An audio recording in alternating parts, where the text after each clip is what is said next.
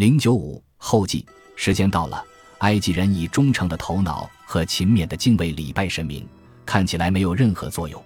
他们所有的神圣崇拜都将落空，毫无声响的消失，因为神会从大地返回到天堂，而埃及将会被抛弃。哦，埃及，埃及，你那虔诚的行为将只存留在故事里，而这些故事会让你的孩子难以置信。只有那些刻在石头上的话会存留下来。讲述你的敬行，阿斯克勒庇俄斯第二十四章，上述引文是一篇更长的哀悼文的一部分，出自公元两世纪或三世纪罗马治下居住在埃及的一位希腊人之手。它说明了在外来人统治时期的埃及人敏锐地意识到，他们的神的时代正在结束。诸如诗人尤维纳利斯这样的罗马人，甚至用讽刺的蔑视态度对待古代宗教。谁不知道精神错乱的埃及人真爱的都是些什么怪物？他写道：“有一部分人有着鳄鱼崇拜，有人向以蛇为食的猪鹿致敬，有的地方建了一个长尾圣猴的金色雕像神殿。不久之后，随着民众先后皈依基督教和伊斯兰教，埃及诸神确实退出了他们的土地，许多神像被烧掉、被毁坏。此后，古埃及的古迹便一直在慢慢崩溃。”众神的肖像遭到攻击，偶尔他们的庙宇也被用于新用途。石头上刻写的文字仍然存在，但它们的意义已经丧失了。随着时间的流逝，古埃及人自己变成了神话式的存在。古埃及人和他们的世界已经距离他们自己存在的时间越来越远，在人们的想象中，也早已从那种属于现实的日常存在的现实中剥离出来。他现在已经被世界各地的人接受，并且被改造以服务于想象者脑海中的任何目的。在这样的古埃及认知语境下，古埃及变成了一个神奇的地方，在这里任何事情都有可能发生。从尼罗河水变成血液的圣经记载，到斯芬克斯爪子下隐藏的密室，埃及与被定义为过去所发生的事件的那种历史脱离开来。变成了一个与今天的物理和限制无关的自己独有的世界。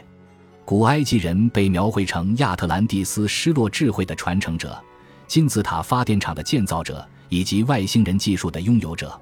他们显然拥有了一切，但最确凿的证据揭示出的却是一幅远更简单的画面。这是一个被一小撮精英和一个半神君主剥削的、存在时间很长的农业社会。这个社会发展出一套独特的观点和看法，并且像任何其他文明一样，也有高峰和低谷，并最终发生变化，进入新的阶段。提及埃及，人们联想到的是神圣的偶像化的法老、长期永存的金字塔，但图坦哈蒙和大金字塔并不是古埃及的全部，它们只是整个古埃及的小碎片而已。个别作家似乎意见相反，在他们的作品中。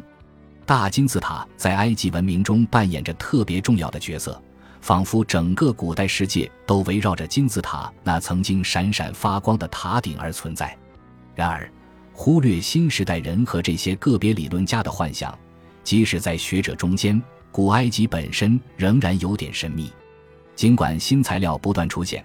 但遗憾的是，古埃及离我们所处的时代太过遥远。关于当时的生活和事件的证据永远都不会完整而全面，因此总是有必要去解释古埃及文明，特别是考虑到我们总会理想化的处理大多数的证据，而有解释的地方就会有想象。无论我们多么努力想排除它，像追逐夕阳下正在消失的遥远的东西一样，我们根据古埃及人的影子，根据对沙地上留下的脚印的测量数据。来勾画古埃及人及其生活的图景，他们的真实自我可能仍然难以捉摸、遥不可及，但他们个性的力量刻在了废弃的个人所有物上，在他们壮丽的废墟中隐隐可见，并且在他们的神话中体现出来。从这些零散的碎片中，我们各自创造属于我们自己的古埃及仿真品，某些比其他一些更精确一点，某些更富有幻想一点，但是。所有人的创造都不是完整的，都是独一无二的。古埃及的神话总在不断变化、不断更新。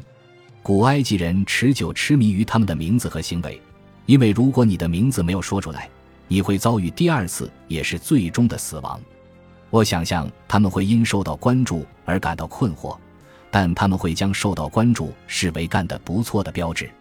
只要他们的名字继续被提及，他们哪里会在乎现代人认为大金字塔是在亚特兰蒂斯的技术支持下，或是在外星人的帮助下建造的？古埃及人也许会感到不悦的是，现代人想要否认是古埃及人创造出了这些成就，但只要他们能被记住，那么主要目标就实现了。